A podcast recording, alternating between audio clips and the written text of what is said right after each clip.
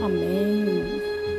Que esse dia possa ser cheio de esperanças, cheio de louvores e gratidão a Deus por mais esse dia. Possamos ser gratos a cada momento, a cada instante. Por Deus, Ele faz tudo por nós. E é dele que vem o nosso socorro, né? Então, sabemos que o socorro devemos e agradecemos. Socorro,